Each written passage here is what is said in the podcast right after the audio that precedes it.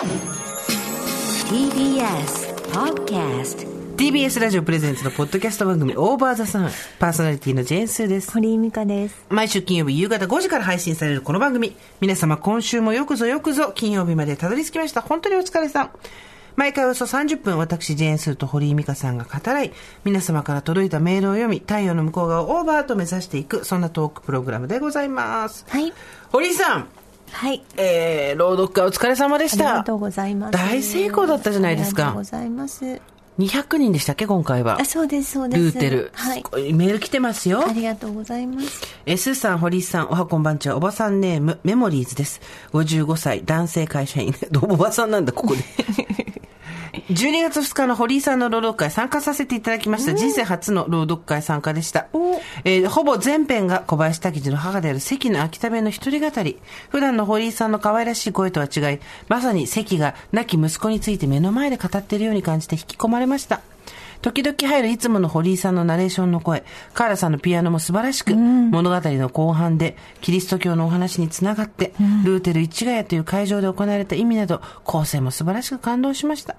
お約束のクオカード募金も用意されていて、会場でいただいたクオカードに合わせて、大場さんの100回記念イベントクオカードも募金箱に入れさせていただきました。はい、犯人来ました犯人見つかった？12月に入って急に気温が下がってきました。どうぞご自愛ください。ということで、えーおばさんネームメモリーズさんが犯人でした。あれ。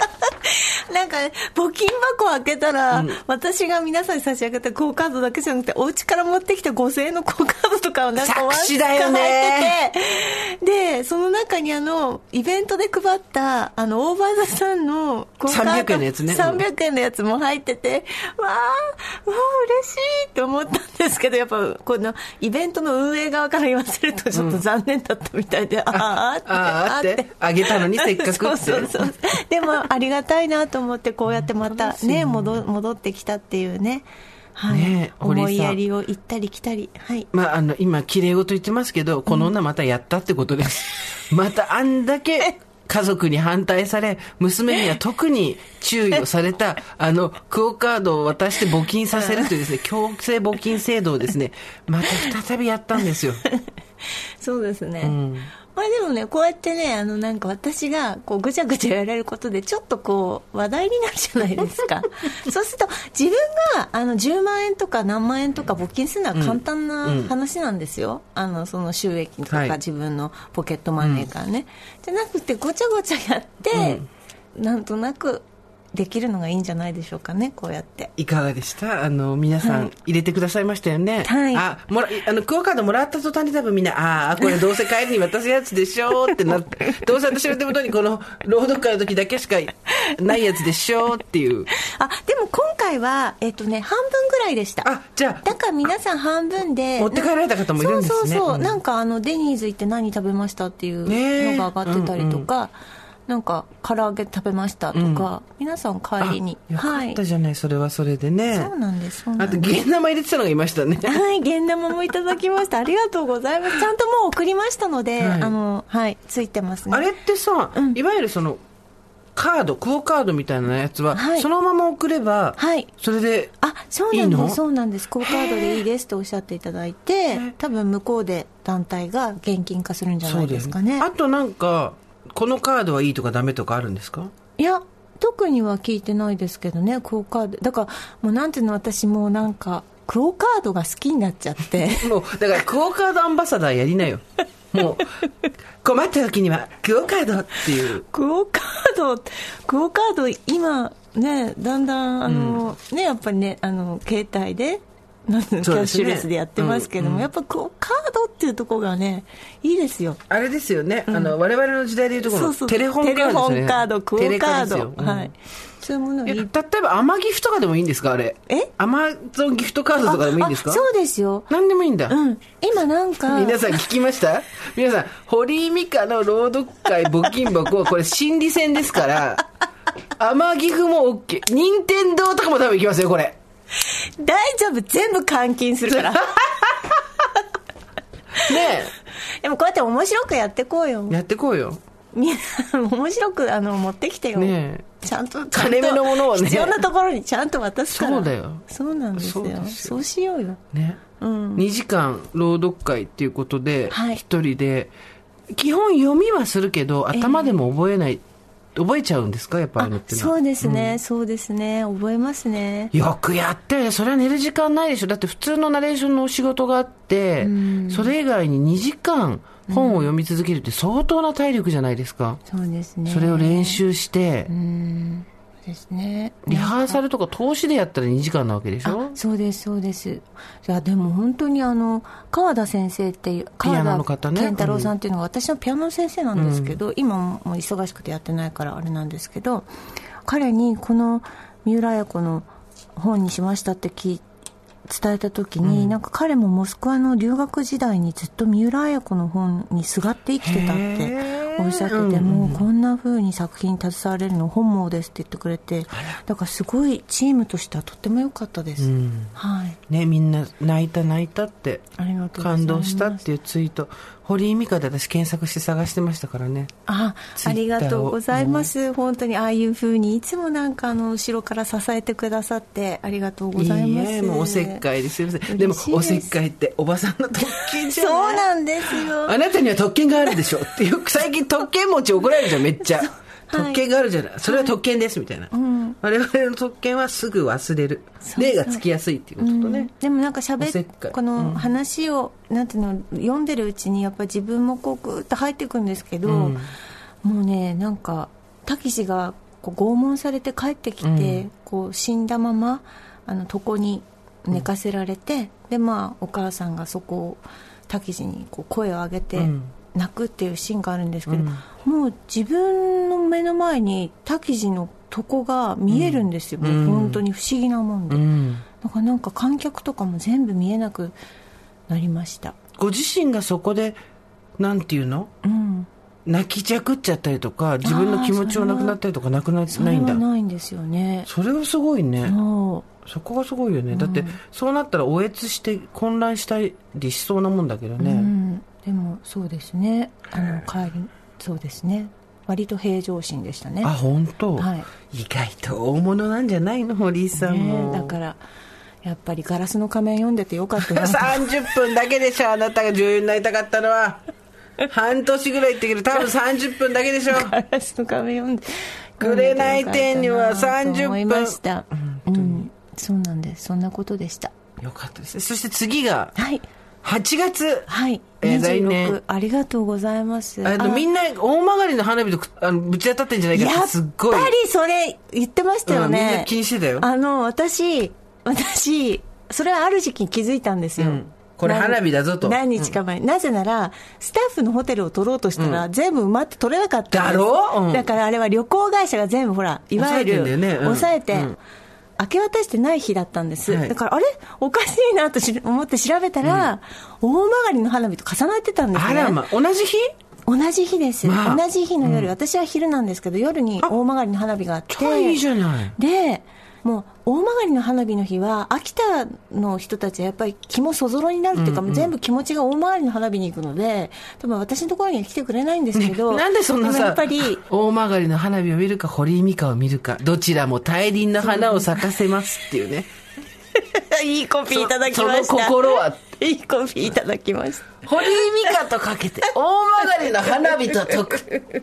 どちらも大輪の花を咲かせますっつってねはい。いいんじゃないですか？そうなんです。これねきいやでもよかったね、それでちょっと秋田にね帰って、うん。大曲の花火の前に。だからピンチと思ったけどやっぱりこれをねなんていうんですか。チャンスよ。そうなんです我々のこの番組だって金曜日の生活は踊るっていう番組がなくなるんで、だったらポッドキャストやらせてくれ、ピンチはチャンスって言ってたじゃないですか。あなた、大変。アップルのポッドキャスト、はい。Shows We Love 2022私たちの好きなショー2022年。5番組しか選出されてないのに、そのうちの一つにオーバーザさんが選出されました。素晴らしいありがことれはうございます。一重にリスナーさんのおかげありがとうございます。嬉しい。です。なんだって。うん。今聞いてびっくりしちゃったんだけどさ、であとなんか最もシェアされたはい。番組でも選ばれてエピソードみたいなやつでもねいっぱい選ばれてたね。番組でもシェアされてるしエピソードをシェアされてるのもエピソードが20ぐらいいろんな番組上がってたんですけど、20個の中7個ぐらい入ってました。すごいね。はい。でエピソード0が一番トップで上がってて、まあ、それは分かるんですけどね、最初から聞きたい、2番目が60 67? うん。ろ 68?、うん。とかね。8267みたいなその感じ。でした辺何なんだろうね。ねもう忘れてますね。各自さん、確認してくださいっていう。本当ですよね。ね。すごいようん。ね。ありがたい。ありがたいです2022。ね。本当皆さんのおかげ。で。っていうか、やっぱ私たち何がすごいなって思ったって、やっぱりおばさんたちは、うん。互助会員は、うん口コミ強いね。うん。あの草の根、うん。やることが全部草の根で。ね。だってこの番組広告費とか多分一切使ってないよね。一切広告費とか使ってないのに、ものすごい広がりをしてるの。は、完全に互助会員の皆さんのシェア。うん、なんかおシェアのおかツイッター見てても何々さんに聞いてなんか知り合いに聞いて聞いてみたんだけどうんみたいなのよくありますよね。ありがたい。何々に教えてあげたとか聞いたから聞いてみたみたいな、あります堀井さんもね、ちょっと名前は出せないと思うんですけど、お仕事の関係だから、先日、どえらい有名人に聞いてますって言われて、びっくりしてましたもんね。ああ誰でしたっけ？ああそうそうそうそれもご夫婦でねね。ああっていう。本当ありがとうございます。はいね、皆さん、どっからどうやって続くかわかんないけれども、じゃあなぜこれが始まったのかって話ですよ。はいてってれー、今週は何をやるかっていうと、みんなもう絶対忘れてるでしょ。風の時代なんだったっけコいやーナー。でも楽しみにしてましたこれは風の時代ってさ、はい。それエピソード何いくつかにあるのよ、はい。ちょっと覚えてないんだけど、やりましたそう、ねうん。えっ、と風の時代なんだよって美香ちゃんがじゃあ私月の時代っていうわけのわかんないこと言って 風の話をもうちょっと乗れよと思いながら もうすぐ次の時代。でも結局堀井美香にとって沖の時代だったんですよね。ああでも風の時代でもあるね。沖に出た風で運ばれていいことあなたいいこと言う風そう沖に出たって風がなくちゃ進まない。いいこと言う。本も当それ。うさ、こういうの得意になってくるよね。おばさんとかになってくると。わかるとかね。なんかちょっと哲学的にちょっと話は引っかね取っかかりつけて話をね、ていうかね、取っかかりがあるもの全部つなげたがるの。そうなんだ全部、すべて、目に映るすべてのものはメッセージ化現象ですよ、これは。もしやもしや単なる偶然なのにもしやって思こうんだよねれつながるのでは？ってそうそう全部をパッチワークしていく。そういうこと右と左の全然関係ないものをパッチワークしていって、荒井由実現象でもう目に映るすべてのものはメッセージになっていくんですよ、これが。本当に。覚えてる？ちょっとじゃあ堀さんなりの風の時代言ってください。いつからまず始まったと？思うじゃらん風の時代クイズ。いつから始まったでしょう？チッチッチッチッチッ風の時代はえっと第2期風の時代はちょっと待って、そんなの、ちょっと待って、待って、待って。なんでなんで風の時代って1期と2期やったっけ第1期風の時代あったでしょ第1期風の時代は、歴史が始まった、うん。えっと昔。一回あったんだ。一回あったんだあったんだよね。そうん、一回あったね。うん。それはローマ帝国が始まったあたりだと思う。確か。それ何年？紀元前何年？ね。確か、うん。確か、ローマ帝国ができたぐらいに一回風の時代は来てるはず、じゃあ今ですね、風の時代、私のうろ覚えで風言えば。の時代、ローマ帝国で検索してみましょうか。ごめん嘘だったらごめん出てくるのはです。ね、一番最初に出てくるんですね、季節風貿易というですね、えっと、ローマ帝国時代にインド洋での季節風を利用した貿易のこと、風は風でも風違いでございますよ、これ。ね。でもかつて一度風の時代はあったわけ、まあ、200年に一度ですからね、その200年前がございますよね。うん。それで今までは土の時代だったんでしょ？200年、そうです、そうです。ね？あって、土の時代っていうのは物質を持つこと、うん。そう。当たってるよ、当たってる。いいよ、来てる。意外と覚えてる、意外と覚えてる。物質を持つことはい、そしてちょっと待ってで風の時代は、だから持た持たないこと、その代わりじゃあ何を持つか何を頼りにするかっていうと、こう情報だったり気持ちだったり、その風のように手に持てないものを軽やかに持っていく意外と当たってる。びっくりした。びっくりした。私はすごいやっぱりびっくりしたのはですね、えっ、と、藤井風ってアーティストが本当に出てきたじゃないですか。そうですね。藤井風。すごいファンが多くて、今人気の、うん。風ね。そう。風さんね。あの藤井風さんが、2008年ぐらいから YouTube を始めてらっしゃるんですけどやっぱりあの、2021年ぐらい登録者数が100万人を超えたりみたいなところで考えると、風の時代にでもあ藤井風の人っ風の時代の人ですよねいや、ぜそうだと思いますよ。まあ、改めますと、風の時代2020年12月22日から本格的に始まったと言われているそうです。で、どうしてかっていうと、来ました、ほら、私たち散々言ってたですか。2020年12月22日、何があったでしょうか？え2020年そう。12月22日。グレートコンジャンクション。来ましたよ、もう。木星と土星が重ねる。グレートコンジャンクション。私たちこれを全く理解しないでベラベラ喋ってましたけど、グレコンがあったんですよ。グレコンねで、グレコンは20年に一度。はいで、200年にごとにエレメントを変えるっていう。エレメントっていうのは先生術でいうところの、えっ、と、この世を構成する元素、火、土、風、水なんだって。で、今まで土の時代、これあなた言った通り。土の時代は、金銭、物質、権威等が重視。そしてに対して風の時代では、知性、コミュニケーション、個人が重視される。で、まあ、かといってパキッとそこで入れ替えるわけではないけれども、電子マネーとかサブスクリプションとかそういうお金を、紙幣を持たないとかさ、音楽を CD で所有しないとか、フィジカルで所有しないとかっていうことで、もう風の時代の象徴と言われて。またコロナじゃん。2020年つったらコロナじゃないですか。まあまさにテレワークとか、ああいうのもあって、土の時代の価値観が滅びていくだろうと言われておりました。で、土の時代っていうのはだから220年前にあ始まったんだって。で、火の時代から土の時代になったわけ。ほら、火、土、風、水だから。火から土。で、じゃあ火から土に変わった18世紀末の転換期には何があったかっていうと、産業革命。はい武力が支配してきた時代が終わって、はい経済力そのものが世の中を動かす資本主義の時代。はいそれまでは武力だったんですよ。力、とりあえず全部暴力で解決だったのが、で、具体的には固定概念、不動産、終身雇用、生命保険、物質主義、みたいな目に見える資産に価値が置かれてた。で、それまでの実績を信用するとか、組織の伝統を大切にするとか、我慢や根性を大事にすると。で、そこが行き着いて大量生産、大量消費みたいになってって、風の時代が来ました。知識とか情報など形のないもの、伝達や教育などが重要視されて、知るということを求めていく。今後は知性、コミュニケーションなど、形のないものが意味を持つ。で、端的に言うと自由で多様性に富んだフレキシブルな時代がやってくるってことで、まあ、でもあなたがさ、退社したのとかもそういうことだよね。今までの組織とか全部捨てて、自分の好きな方向に沖の時代、はい。一人だけ沖の時代をやってたと。で、持つ時代から持たない自由っていうのは本当、で、私思ったんだけど、今回これ、まとめて美香ちゃんに説明しなきゃと思って、見てたら、完全にこれ堀井美香、一番、一番興味なさそうだった堀井美香が、会社を辞め断捨離を始めたっていうのも、もう風バイブス受けまくってでしょ。すごいね風ミーハーと言っても過言ではないよ。家のものだって捨てすぎてるでしょ、今あなた。はいガンガン捨ててますそう。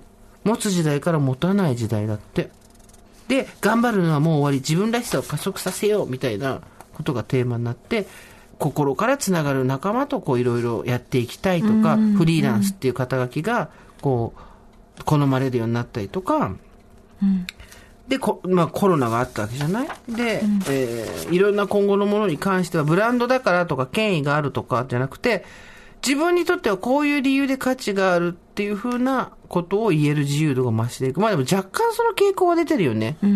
なんか、権威だから、だって昔なんてさ、前も言ったけど、私ぐらいの年齢だったら、このカバン持ってこの服着てて、この髪型だったら OK みたいなのあったじゃん、型が。そうですそうですはいはいだからあんま考えなくてよかったっていうか、大人はこうする。ある意味その、なんだろう、若さみたいなものから降りると、次のパッケージがもう用意されてたじゃん。今だからそれがないから、ちょっと逆に大変ではあるんだけど、自分で決めなきゃいけないんだよね。自分の幸せとか、そういうの。っていうのが、まあ一応風の時代と言われていた。もうこれあくまで先生術ですから、別に誰かが歴史を書き換えてるとかではないんですけど、で、えっ、と、ここから200年です。なので、これから、もうちょっとしないと多分本格的には入れ替わんないだろうみたいなことを言われてるみたいだね。でもとりあえず、風の時代は自分がどういう人生を歩んでいくかっていうのが、まあ、私たち絶対さ、風の時代のうちに死ぬじゃん。水は見れないわけじゃん。だから、こっからは風の価値観でいくわけよ。形がない、目に見えないものが大切。だって。でもさ、心豊かに人と繋がることが大切という考え方が一般的になっていくでしょうとは言うけど、まあ、多少お金はないとさ、ねあとこう人とつながる多分人とつながるってよくワードで出てきますよね、風の時代ってね、人とつながるっていうのもまた結構大変なことですよね実はね。え。そうだね。これ難しいよね。うん。今まあほら場所はいらない、うん。自由になる、持たない、うんで仲間がいればいい、うんうん。みたいな。となるとじゃあ仲間のいない人どうなのっていうことってもあるわけじゃないですか、少し、ん。老婆心っていうのは私たちのミニミニ老婆心がもう芽生えてるじゃない、うん。で風の時代の価値観素晴らしいと思うし、父の時代が終わってよかったなとも思うんだけど、でも、綺麗な言葉に流されていくとちょっと怪しさはあるよね。うん。そそうんですなんつうの？じゃあ、なんか友達いっぱいいればそれでいいの？みたいなさ。そうそう。だつく別に作ろうとしない人ね、うん。作らなくてもいい人もいるわけだしね。だ自分の価値観が最優先っていうことになるんだったら友達がそんなにいないっていうのも、ねそうそうそうそうそう。一人でも全然平気。っていうのもいいっていうことになるはずだからね。そうよ。だから、なんかこう、ポジティブバイブスにまみれていくと結構息苦しくなってく酸素が薄くなっていくからさ。ね、すごいポジティブだもんね割と超ねポジティブなのよ。ん。なんかいろいろ見たんだけど、まあ多分、年明けたらまたいろんな占いとか出てくると思うんだけど、比較的みんなさあさあ新しい時代の幕開けですで、ん。全部ポジティブだったんだけど、まあ、でもぶっちゃけ昨日と今日との境目なんてあるんだかないんだかっていうさ、うん。生活をみんなしてるわけじゃん、年明けたって。うん。そこでやっぱ切り替えんな、徐々になのかな？でも堀さんが一番風やってたよ。堀井風だったよ、もう。そう一文かもしれない字しかち変わらないし。でもなんか場所がなくなったことによってその居住するっていうか、定住する仕事にしてもそうなんだけどやっぱり断捨離もそうなんだけどいろんなものを捨てなきゃいけないわけ、うん。移動して歩かなきゃいけないから、そうだね。うん、仕事もそうだし、その気持ち的にもん。移動するからなんか全部の今まで背負ってた気持ちとか物とか全部捨てていかないといけないので新しいところに行くと、うん。だからやっぱりそう移動したり自由に動くってことは物を持たないってことじゃないですか、うん。だからすごい今すーちゃんの言ってたのはつながってるんだなと思った、だから物もいらないし、となるとなんか誰か頼んなきゃいけないから仲間が必要になってくるし、全部つながってるなって思いましたけど、そう。そうなのよ。じゃあ実際、そこでまたさ、仲間がいることが全てみたいになっちゃうと、あれ多様性ってどこ行ったのって話になっちゃうよね。そうそう。そう。私はあの最近ずっと見てる YouTube は ずっと見てる YouTube があるんですけど、あのぼっち生活っていうのをずっと見てるからね。大学生社会人。うん。うん。一、日ずっとぼっちで暮らしてるっていう人の楽しそうな、生活を。そう、うん。これから一人で電車に乗りますみたいな。これから一人でゼミ受けますみたいな。意外とあなたぼっち好きよね。だってその前さ、大好き。ひろしのぼっちキャンプめっちゃ見てたじゃん。ぼっち大好き。なん、なんなの？わかんない。な なんかなんですかね。あなた自身もそんなにね、あの、お友達と派手にとかいう人じゃないけど。ないですね、まあでも私たち多分そうですよね。たままあたまこうやってね,、そうですねこういう仕事してるからね。うん周りにいるだけで、全然一人が好きじゃないですか？うんそうですね。ていうか私はやっぱり一人っ子なので、うんうん。ある程度一人じゃないと、好きとか嫌いとかじゃなくて、ちょっと無理ですね。そのもう、あの、あ人と長い時間一緒にいるのがすごい難しいです。へえのすごい友達多いのにね。もう少なくはないですけど、べったりとかってすごい難しいですね。うん。あのうち親がめちゃくちゃじゃないですか、で父親が年を重ねてから、ん。お葬式とかなんかお祝いの席、まあ、結婚式披露宴はさすがにないですけど、ん。まあ、なんかお祝いパーティーとか、うん。途中で帰っちゃうようになっちゃったんですよ、ん。疲れちゃったっつって。人が多くて疲れちゃったっつって。で結構ぎょっとしてびっくりしたんですけど、結構これ未来来るなっていう。わかる。うん、もうねキャパが無理なんですよね。だなんかつ予定いっぱい入れることがいるじゃんうんうん。でなんだろう今日土日に予定が入ってないのはちょっと辛いみたいな人で、朝ランチだ朝起きてランチ誰かと食べてパーソナルトレーニングやってその後夜あの誰かとまたご飯行ってとかいう人いるんですけど、無理無理無理。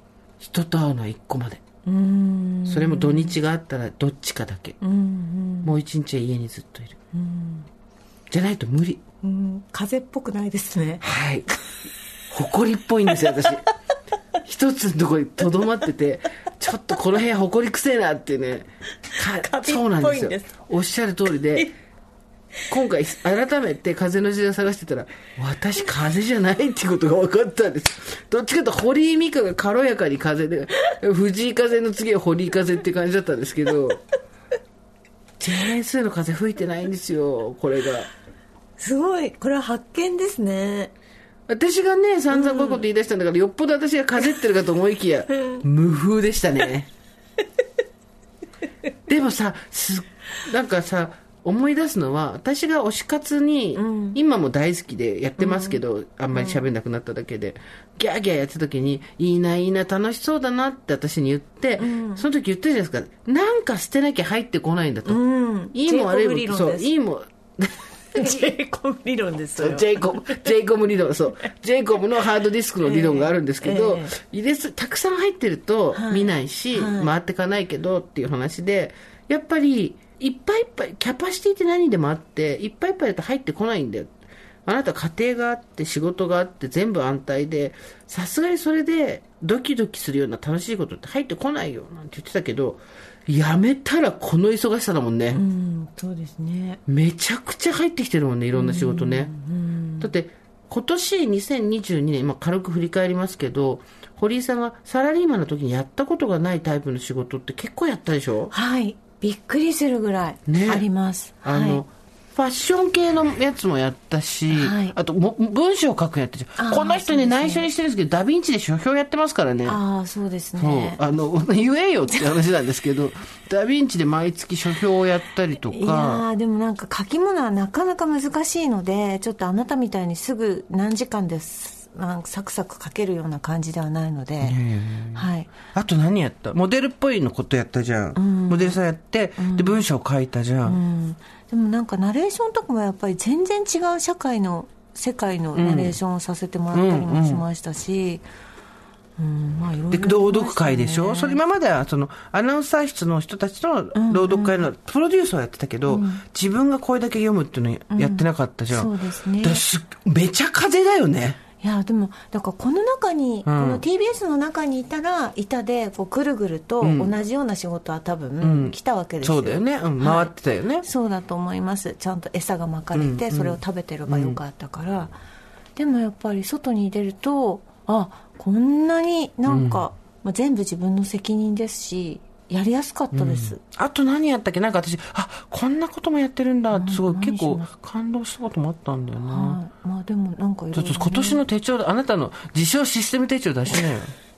自称システムでそう私と堀さん同じ国用の手帳使ってるんですけど堀さんこれシステム手帳と言い張るんですよね。1月から見てってなんか、新しい仕事って何やりました？何をしたかな？ナレーションもやったし、うんイベントまあイベントの司会とかそういうのはね。あそうですね、うん。そういうのはやりましたよね、もうちょっと汚すぎて何やったか分かんないですね。ちょっといやでもなんかその綺麗ですよ。ちゃんと書けてると思います。丸を書いてる理由がよくわかんない。それ終わったら丸終わったら丸していくんですよね、うん。どうですか、2022だって2022年って多分独立して一番なんていうの？初めの年っていうふうに言っていいわけでしょ、そうですそうです。い。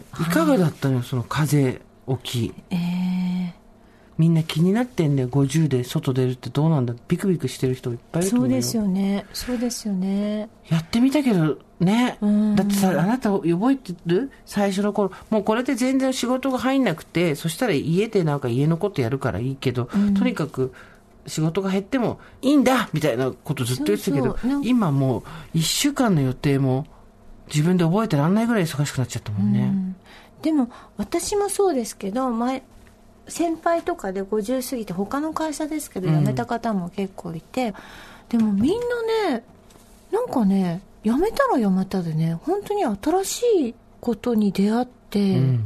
やれてるんですよねえ、だからさっきさ言ったさ土の時代は50になったら大体このブランドのこの服着てこういう格好してれば大体合格みたいなのがあって、そこから転職なんて絶対価値観なかったじゃん、もうしかもフリーランスなんて家族がいるのに、いやそう思う。それがね、自由になったら意外とお仕事あったっていうね、これでなんかまあ50になってから私は辞めましたけど、いろんなこう会社外に出ていろんな若い人たちとなんかチーム組って今お仕事させてもらってるんですけど、みんなさ結構さお仕事も割とこう自由に変えてるね、住むとことかもね、あなたの時まだ珍しかったでしょ珍しかったです。私はやっぱりそのレコード会社からあのメガネっていうのは結構みんなに驚かれましたね、でそこからなんか作詞とかラジオとか書くとかめちゃくちゃだなっていう感じで見られてたと思いますよ、なんかこういう形がまた普通普通になってくるとなんかメジャーになってくるといいですよね。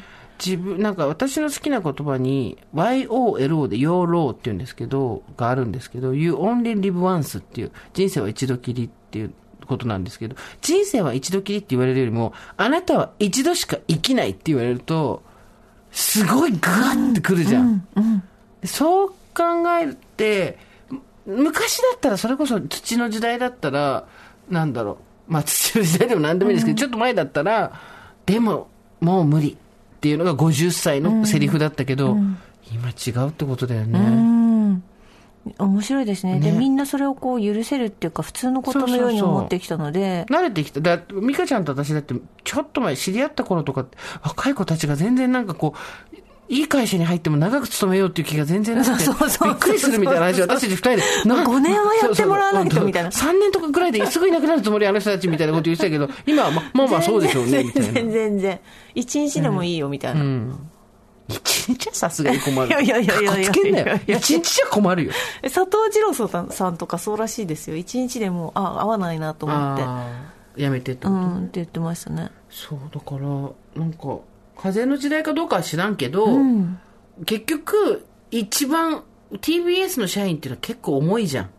それを捨てた堀井さんが一番、藤井風だったってことだよあね。りがとうございますすごい風吹いたよね。うん、だからすごいなんか漂ってるっていうかこうな感じなんですよ風に流されてる感じそんなことはないでしょ。いやいやいめっちゃやいや忙しいや気持ちとしてもちろんやってんだけど、なんかそこにとどまるとかこれに固執するっていう気持ちはもうなくなったので、はいはいうんすごいなんかこうふらふらとああじゃあこっちじゃあこれやってみよう、あれやってみようみたいな感じで進んでる感じですあなたさ、ちゃんとさ、その、50からのおばさんキャリア本書いた方がいいわよ。え？50歳からのおばさんキャリア本書いた方がいいわ。そうでもないですからね私キャリアっていうとちょっとグッてなるけどさ、仕事本つうかさ。全然なんか毎日昨日もマック食べて寝ちゃいましたし、そう、そこです。いいことよあのね、風の時代に私は言いたい。これ、堀井さんたちすごい共感できると思ったから今日ね、話したかったんですよ。風の時代じゃない、でも何の、土の時代でも何でもいいですけど、とにかくうちら忙しい時代なんですよ。今、なぜか。で、なぜ忙しいかと仕事がたくさんおかげさまでっていうのもあるんですけど、それ以上にやっぱ体力、気力が落ちて、集中力が落ちてるから、ここをキープするのが難しいじゃないですか。で、やっていくと、お仕事はある。ね、声もかけてもらえる。おかげさまでお金もそれなりにね、稼ぐことができてる。夕飯がもうコンビニ、マック、ケンタの繰り返し。あ この間さ、この間さよくない、しっぽりと話しててさ、しっぽりさ、聞いてくれ、しっぽりっつって。あの、仕事もあるよ。おかげさまでね、仕事もあるよ。みんなにこうやって気にかけてももらってるよ。だけどね、夜ご飯がここのとこ、この一週間全部マックとコンビニなんだよ。幸せって何？って聞いちゃった。ああすごい。すごいわかる。ね。わかります。幸せって何？私たちこれ、土になってないっていう感じです。土なんですよまだ私。ちょっと土ってるよ土なんでね。すよ。土なんです。あのね、幕の内弁当詰め込み組なの、私たち。あ 隙間あると全部入れちゃうのよ。まだいあのね、うちのね義理の母はね、絹豆腐の湯豆腐をね美味しく食べる人なんですよはい。わかります？ね私できないですよそういうことは。できません。昆布ちゃんときれいに取って、ん。前の日から昆布入れて、水でね、ん。出しとって、はい。うん。で毎日そう美味しいなって、そこ。味わう時間もないし、昆布水につけてる時間もないし、昆布売ってる店が空いてる時間に家帰れないし。買えるのは充填式のセブンのじ絹豆腐だけ。だからやっぱそこはそこは本当に私たちは反省すべき点ですよ。これを貧しさと別に、いやいいですか？別に、あれですよ、あの、ファーストフードで食べることが貧しいとかそういうことじゃなくて、毎晩毎晩、夕げの時間を大幅に超えた時に、空いてる店がそこしかないという選択肢で、そういうものを食べて、自分の体がそれになっていくわけじゃないですか。で、このバランス取るのがめちゃくちゃ難しい。すごい。それやっぱりそのね。うん。何今私に銃口を向けるよりね、何今さ、じゅあの、ライフル銃を私に向けるよりボールペンを私に向けた？私殺されるの？何なの？あのちょっと私あの今スマート HR っていうところで、はい。ポッドキャストやってまして。あウェンホリ。でそうウェンズデーホリデーっていうの、それでお坊さんがいらしたんですよ、うん。お坊さんがおっしゃってたのはやっぱりこう人間はずっとその中道を仏教でいう中道ね。真ん中？うん。そう。そこを探していく、ん。やっぱ試練をずっと背負ってるんですいいこと言う。いいこと言うでも左でもなく真ん中ってことよね。いいことずっとそれで苦悩していくんだって。えー、だからね。私たち言ってた永遠の微調整。これだわ、やっぱり。言ってたやつよ。そうらしいよ。私グッときたもんその時に。あ私だから中道を探中道を探してんだけどもう中道が見つかんないんだと思って。で、またこれが中道がさ、土じゃない、風だからさ、自分にとってのわかる。まあわかる。おばさんわかる。わかる。私ね、わかんないの。自分にとってのちょうどいいが、ちょうどいいね。これなのかどうなのかって、自分自身の自己認識はちょうどできるようになったの。私はこれでちょうどいいとか、これはちょっと行き過ぎたとか、自己認識としてはできたんだけど、生活とかそういうところの、ちょうどいい心地よさがわかんなわい。かんない今酒飲んでるわけじゃないけどわかんないこないださ、まあ、欲しければ買うけど、今まで欲しくなかったっていうので、ブランドのバッグとかあるじゃないですか。うんうんありますねで、ブランドのバッグっていうのを、珍しく欲しくなったんですよ。で珍しく欲しくなって、まあ、ね、値札見て、あの、ピノコが飛び上がるみたいに、ピューってなって、で、わかる？手、わ手塚治虫がピューってあの、あちゃんプリケみたいな感じでピューってこう、なったんですよ。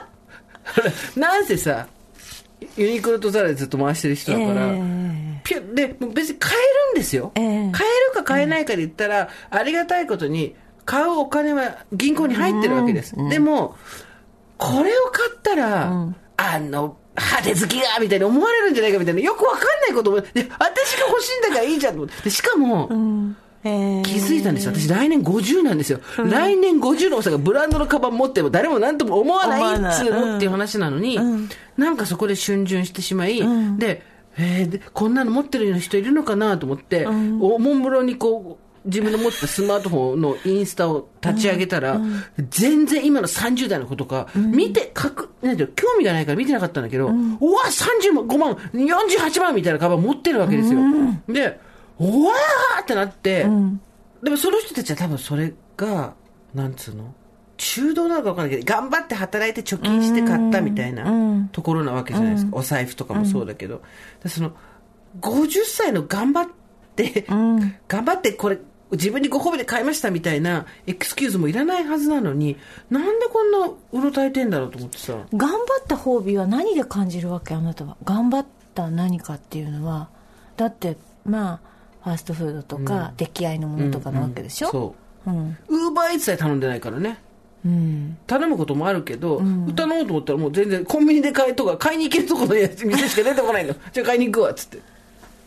わかんない。自分のあれじゃ自分にご褒美って言ったらちょっと前までは10年前までは自分にご褒美ってマッサージいいマッサージに行くとかそういうのだったの。だけど今それはもうご褒美じゃなくてメンテナンスとしてマストになっちゃったのよ、オーバーホールだからでいまあいい食住じゃないけど今までって寝るのと仕事するのと楽しむのだけでよかったじゃん、でそれが40代後半から寝る楽しむ、働くメンテナンスっていうもう一個枠ができたじゃん、その枠ができたことによって仕事と楽しむが減っていくわけですよその分、でやってお金もそっちにかけていくしこっちはメンテめちゃめちゃお金かけてるけど体のね、腕が痛くなったり喉があれしたりしないように悪くなったりしないようにしてるけどでもそれはやっぱ仕事とつながってることでわあ自分にご褒美みたいんじゃないんだよね、どうしてます？自分にご褒美。え私？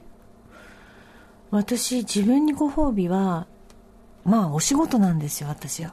お仕事した後に新しい仕事が来るのが自分のごねえねえ褒美ねえ。ねです。え。ダサいよ、私たち。だから。全然もう土だ土。ドロドロだらけなんです、土まみれ。うん。ドロドロだらけなんですよ土まみれ。ひどい。もうダサいな。持つなって言ってんのに、いや、持たないはだいぶできてんじゃん。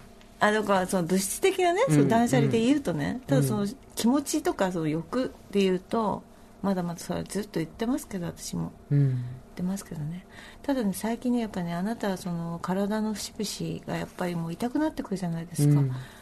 私ね新しいところが痛くなってきたんですよ。どこれ風の時代なんですけど。はい。私ね最近ね尾骨が痛いんです。尾骨。尾骨ってどこ？尾尾底骨ってこと？わかんない。お尻のとこがお尻の骨が痛いの。尾底骨だ。うん。尾底骨じゃないらしいよ。尾骨っていうの？えわかんない。ちょっと調べてみて。尾骨、美しい骨と書いて尾骨？尾底骨じゃなかった、そう。でおばあさんにだんだん年を取ってくるとお尻のその尾骨が痛くなるんだって。それは姿勢がやっぱり姿勢とかその前かがみみたいな筋肉がね。そう筋肉が少なくなってきて、うん。お尻のそのなん、なんかね痛いのそこが。え痛いっていうのは座ったりした時に痛いの？それとも常に痛いの？まあ座っ硬いものに座ったりしてるとまた字とは違うんですよ、ん。なんかそのお尻の骨が痛いんです。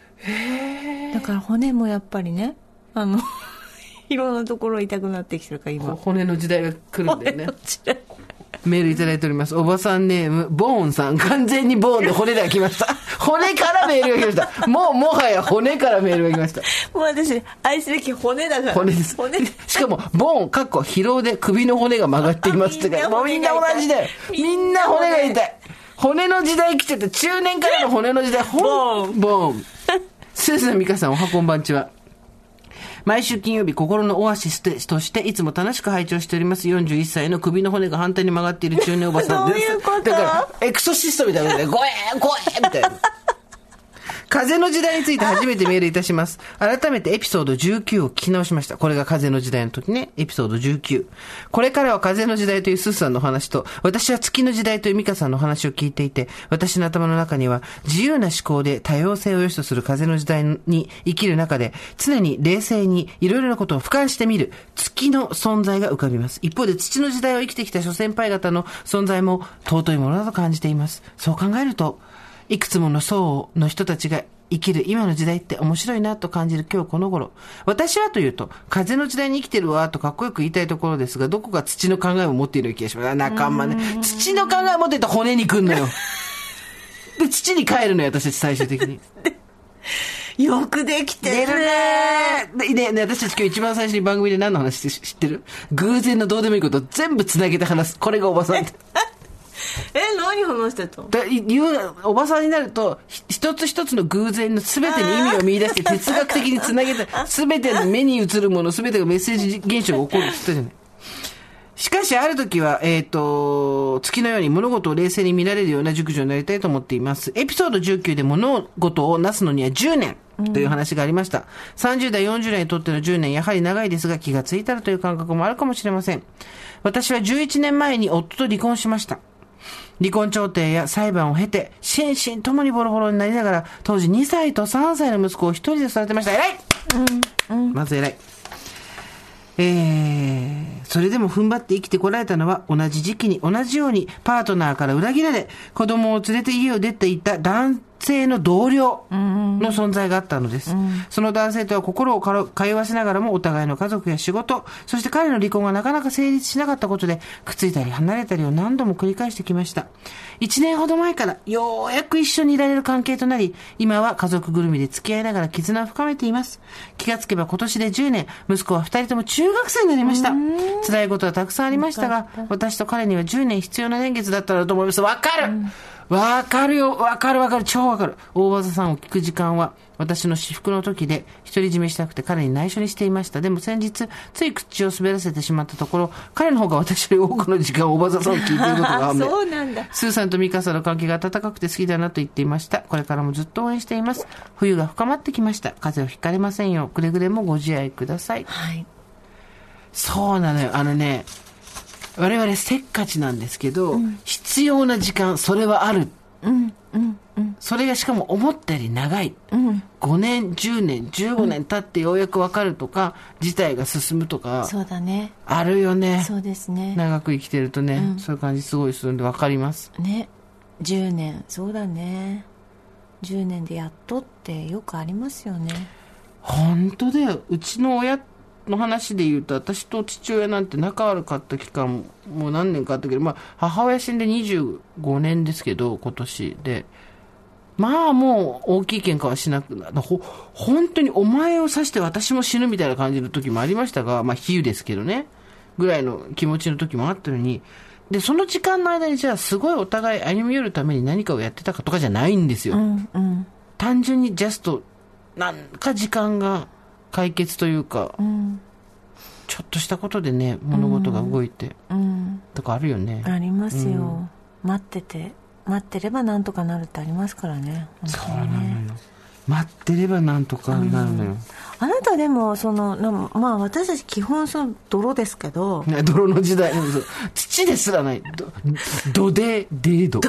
どで、デード、デード。デードですけど、うんデードですけど。デードですけど、はい。でもあなたは割と風の方にちゃんと持っていこうとしてるじゃないですか、うん。いろんなことを、なのかね。うん、それを各地で、うん。あの解いて歩いてるじゃないですか、まあまあまあ、そうですね。ううん。ん、どうですか？何かこう変化はありますか？どうでしょう？私の話を楽しみに聞いてきてくれる方っていうのは、この配信がされた翌日には私、明石にいますけど、うんうんその翌週は富山に行きますし、うん。男女共同参画、ほにゃららとか、うん。あとは、えっと、ジェンダーイコーリティみたいなものに関する講演っていうのはなるべくスケジュールが合えば受けるようにしてるんですけど、聞いてくれる人の人数が増えてきた感じは確かにあるかもしれないですね。うん。うん。でもぎょっとすると思うよ、東京から黒船みたいな、黒船おばさんみたいなのが来てさ。うん。まだこう地方だとあまりそういう機会もなかったりするんですかね？あのね、声はよくかけてもらってましたけど、まあ、コロナ禍を挟んだりすることで、ちょっと、うーんと、機会が少なくなってたのもあるし、まあ、人数がね、ちょっと増えてきたっていうのはありがたいんだけど、まあでも何にしろですね、私、来年2023年で本を初めて出して10年になるんですよ。おかげさまで10年本出し続けられてありがたい限りなんですけど、一番最初に出した、私たちがプロポーズされないのには101の理由があってたなという本がありまして、これ出した後に読書会をよくやってたんですよ。その時に、まあ、結局あの本今もう10年経つんで、種明かしをすると、なんで私たちプロポーズされないんだよねギャハハハって笑いながらも、現在の結婚制度っていうものにを否定するわけではないんだけれども、異性異性婚っていうのをする場合には女性から見た男性側っていうのがどういう社会的な期待をされてるか。でその期待を受けようためには女にはこうでないといけない。こうでなくちゃいけない。そうでなくてなくちゃもちゃっちゃこまっこっちゃちゃもう入れてないけど。っていうのがある中でそこに突っ込んでくんかいっていうことをある種世の中に問いたいという気持ちもあって、だからこれを読んだら結婚できましたっていう人がいるとはよかったなとも思うけど、まあ、その裏メッセージとしてはそのこう一応こういうことになってません？結婚に至るまでの流れってっていう。ここに書いてあることと逆をやれば結婚はできるだろうけど、それってもうそもそも自分自身のやりたいことなんですかね？みたいな話。もまあ書きながらただ結婚制度自体が完全に悪いっていうわけではもちろんないから、そこには反対しないし私もまだまだわからない。足を突っ込むまでには棺桶にするかもしれない。みたいなのなんですけどその読書会の時に来てくれた人のことがいまだに忘れられないんですよ、でその人は東京で編集の仕事をしててだけど、えーもう30になる。もう30なわけですよその人にとっては。もう来年30になるから地元に戻ってこいって親がすごい言ってくる。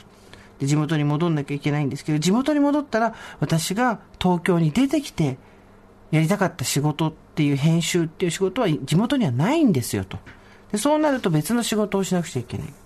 で、えー、ただ親も安心させたい気持ちはある。で、向こうでその仕事がないとなると、私は多分誰かと結婚しないと食べていけない。つまり、食べていくための結婚っていうのがあるわけですよ。で、だけど、それをすると完全に仕事ができなくなるから、辛いみたいな感じでこう、ちょっと涙目になりながら、親を安心させるためには今地元に帰るしかない。東京では彼氏とか今いないんで、つって。でも帰ったら帰ったで、やりたい仕事ができなくなる。そして結婚しないと食べていけなくなる。そうなんだって話をしてて。どんな人が、じゃあどんな人が結婚相手だったらいいですかね？みたいな、こうちょっと空気を軽くしようみたいな感じもあって言った時に、その人の返事がめちゃ真顔で、私が外に出て働くことを許してくれる人がいいですって言ったのよ。ええー、と思って、その時、2013年でしょ、今と思って。外に働きに行くのに許諾いるんかと思ったんだけど、それが今どれぐらい変わってるかなっていうのはちょっと聞きに行きたいなと思ってるんだよね、その明日。確かにあったね、あったじゃん、ね。あったよ。はたでなんでかなんでそれがあったかっていうと旦那一人の稼ぎじゃ食っていけないからみっともないっていう話だったんだよね確か。そ,、ね、そもそもは、うん、あと家のことちゃんとやれんのかみたいな。お前がやお前もやれって話なんだけどさ。家を守るのは女で。そうそうそう。稼いでくるのは男で。っていうのはもう長らくね、うん、やってきたことだったから。でもそれが10年経ってどれぐらい変わったのか分からんな。いやすごいね、ね、これでもさ10年で、ままだもうちょっと先の話かもしれないけど、うん、そう結婚自体もじゃあ風の時代じゃないんですけど、うんじゃあ結婚って何なのとかしなくていいんじゃないとかもっと自由でいいんじゃないみたいなことがこれからまた出てくるわけじゃないですか。堀井さんそこで話が戻るわけですよ。風の時代豊かさは人とのつながりって言ったじゃないですか、うん、それと結婚制度っていうのの相性がどうなんだって話なんですよ。ああ面白い。だって結婚っていう制度自体の、まあ、家父長制っていうものに関してはちょっとねどうかなと思うところもあるけれども結婚っていう共同体自体が明らかに命を救ってるというか、えっ、ー、と、ヘルシーな命を作る期間になってるのは間違いないという人いっぱいいるわけじゃないですか。だそれと風の時代との相性だよね。そまあ、そもそもまず同性婚とか、夫婦別姓を早く通せっていう話はあるんですけど、はい、そこまではいいとして、今度じゃあ異性婚の普通の今まであったのと同じ結婚っていうのが、夫が私が働くのを許してくれる人がいいっていうのはさ、風じゃないじゃん。めっちゃ土じゃん。うん同じとこに住む必要があんのか婚とかさ、はいはい。もちろんです。短く言うと別居婚って言うんだけど、はい、たださっき言ったように人とつながってることがいいんですよみたいなことを是とすると制度というか人と違うっていうこと、うん、自体は悪いことじゃないと思うのよ、うんうん、性別関係なく、うんうん、ただそこにいろんなものがくっついてきてそれがしがらみになっていくとよくないけど若い人たちはもっと全然こうライトだと思うけどね、そのそこに関しては、うん、もう少し柔軟なんだと思うけど、うん、私たちがどんどんそこを考えをこう更新していかないと、うんうんうん、いやもう本当そうですよねいつまでも土臭いからね、ジェーンスーと堀井美香のオーバーザさんえー、年賀状のようなメールたくさん届いております。ありがとうございます。はい、明けましておめでとうございます。明けましておめでとうございます。もう本当に9年中お世話になりました。もう締め、締め、締め。締め豆腐のねじこさんです。はい。皆さん、新年明けましておめでとうございます。おめでとうございます。9年の我が家のことといえば、うちは母子家庭で息子と二人きり、国分寺市というのんびりとした土地に長年住んでいたのですが、いろいろ事情もあって、なぜか世田谷区に引っ越してきました。はい、まだ道も覚えられなくて、あたふたです。そして、引っ越し後半年もしないうちに、息子が結婚、独立、神奈川県に越していき、私は一人暮らしになってしまいました。嬉しいような、寂しいような、気楽なような、でもやっぱりちょっぴり寂しい毎日です。はい、お金が貯まったら、ポップインアラジンを買って、ミカさんみたいに子供の写真を再生してみたいな、というのが私の今の夢です。はい。もう、年賀状を出すという習慣をやめてしまって何年にもなるのですが、かっこミカさんごめんなさい。いいそんな変化があったものですから、今年はちゃんとした紙の年賀状を出そうかなと思っているところでございます。できるかな？書けるかな？毎年やろうやろうと思いつつできないのですが、ここに宣言するということで自分をピン止めしたいと思います。新年もどうぞよろしくお願いしますよ。ろしくお願いいたします。いかがでしょうかね？出せたんでしょうかね？たくさんね。ね楽しみいい年にしたいですね。ね本当に素敵な年にしたい今年の抱負はどうですか？今年今年のお姉さんは。それに関してはまた後日話しましょうか。長くなりそうな気がするので。はい。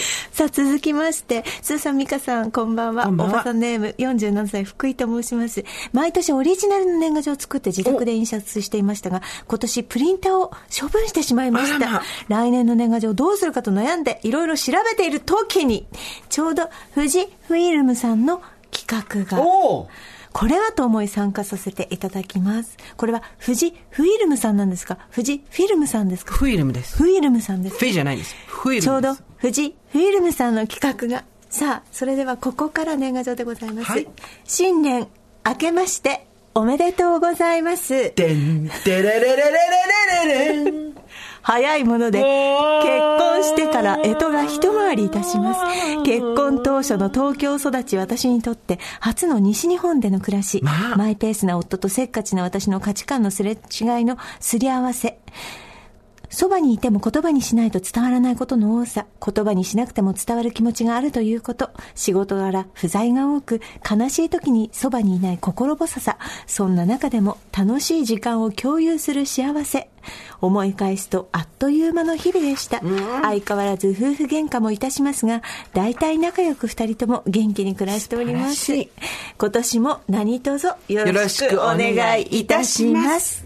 でございます。ね初春。初迎春ほんと。ガション。ガション。金が新年本当に。ねえいい年にしたいですねいい年にしてください福井さん2023年ですから、はいもう気持ちは本当に。はいあもう一つ言っていいですか？どうぞどうぞはいおばさんネームカーネルおばさんさんからの、ケンタッキーフライドチはいキン。カーネルおばさんからの年賀状でござはいます、りがとうございます。2023年明けましておめでとうございます明けましておめでとうございます早い早いもう明けました開けました。昨年も無事人生史上最高体重記録を更新し、まあ、おめでとうございおめます。でとうございます75.3キロとなりました、まだ軽い。私より12キロ軽い。病気にもならず健康診断にも引っかからずかっこメタボ以外は健康的に体重を増やすことができましたので、まあ。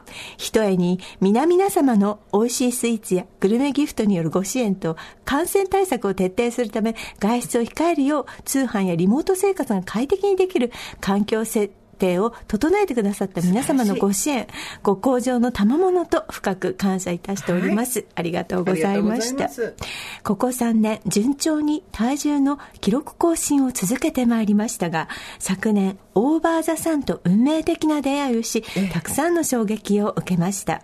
更年期真っ只中何をやってもうまくいかず諦めかけていた残りの人生でしたがもう一度人生の花スンスを咲かせようと沖に出る決心をいたしました、よって誠に残念ではございますが今年人生の節目となるこの年50歳を迎えることも兼ねて毎年更新してまいりました体重を増やす記録を諦めましあらま。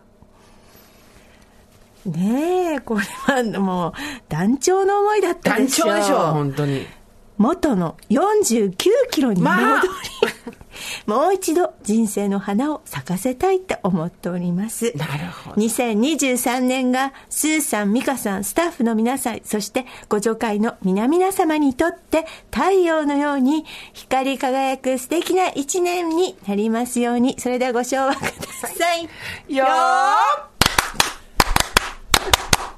いそれそれありがとうございました。一本締めじゃないんだ。またこのメンバーでつって。よ、よ、ね75点。今75キロで49キロ、26キロですよね。はい。え簡ー単、もう一週間もあれば。あの、12で割ると、だいたい月2キロいけば、なるほど。いけますからそんな考えもありますね。月に2キロですから、いけなくもないですよ。いけなくもないです。私は無理ですけど23年、いっちゃってください。言っちゃってください。ということで、はい復活再生の年にしたいというカーネルおばさんでござありがいました。とうございました。というわけで皆さんから年賀状みたいなメール。いいですね。気分がこう、ふわっと入れ替わりますね。はい、はい、そうですね。で、メールを送っていただいた方の中から抽選で合計20名の方に、えー、富士カラー年賀状の無料クーポン、上限3万円分をプレゼントするということで、まあ、ガシガシ印刷しちゃってください。はい。はい。富士カラーの年賀状公式サイト、公式アプリのご注文に利用できるクーポン、そして郵便はがき代のみご自身でのご負担となります。そして、富士フィルムの前川さんからは、はい、3000以上の注文で使える1000円オフクーポン、プレゼントしていただきました。ありがとうございます。こちらは番組公式ツイッターで詳細ツイートしております。ぜひご覧ください。つまり、今回メール紹介した3人の他に17人だ。はい。あと17人メールくれた方の中から、そう。そして、はい、私たちも年賀状ついに作りました。そうなんですよ。でね、あのーこれですね、あの、はい、結局、この間あんだけ撮ったのに全然使ってなかった、うん、ブルーのジャケットの、東京タワーの都会的な私たち、はいはいはい、あれを使わせていただきました。そうですね、面白いですね。いいよ、この年賀状。すごくいいよ。いくらの、なんか倉庫の裏みたいなところで撮った写真とかですね。そうそうあと私の髪がですね、なんでこんな風になってるのっていう、顔にカツラみたいになってるのとかを、容赦なくあの年賀状にしましたので、お楽しみください。はい、ぜひぜひこちらも、4パターンございますので、えー、えー、お楽しみに。はい。さあ、ということでですね、番組宛てに年賀状を送ってくださった方最大500名に、こちらの私たちの年賀状を返信いたしますので、はい、ぜひぜひ年賀状番組宛てにお願いいたします。はい、年賀状の宛先は107-8006、これ郵便番号ですね。うん、東京都港区赤坂5-3-6、TBS ラジオ、オーバーザさん係というか、大場さん当てですね。はい。500枚来るかな？すごい心配じゃない？みんな、ちょっとマジこれ、これ、これで500枚来ないと、富士フイルムさんから、あ、この番組あんま、あんま、あの、一緒に仲やっても意味ねえなと思われちゃうんで、ください。ね、でも、あの、そう、それでお返しいたしますのでね、はい、500人の方に。はい。ということで、いただいた年賀状は年明けの配信でご紹介します。さあ、といったところで今回はここまでにしておきましょう。なんとですね、えっ、ー、と、私事で申し訳ないんですけれども、はい、私の新刊、えー、お疲れ今日の私が今日発売になっております。なんと !12 月9日、ぜひ、えー、読んでいただければと思います。そして、大場座さん、こちらも発売が延期になっておりましたが、12月の20日発売ということで、はい、今日、初映が出てます。だったらすごいすごいかわいいこれね、しかもね、分厚いの !300 ページ以上あるの。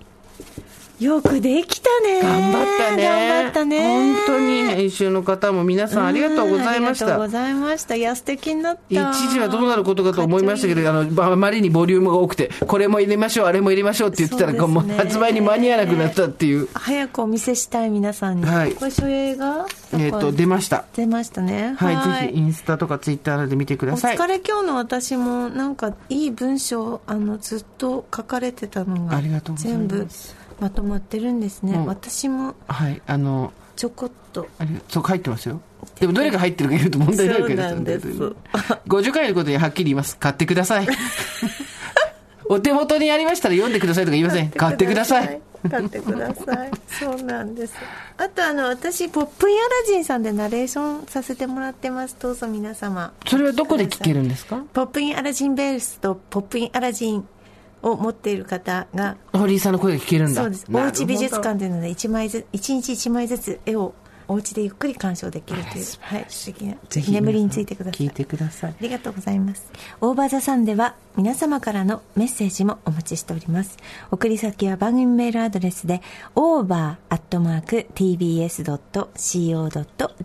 です。アルファベット小文字で OVER ですそれではまた金曜日の夕方5時、大場さんでお会いしましょう。ここまでのお相手は、堀井美香と、ジェンスーでした。オーバー。TBS Podcast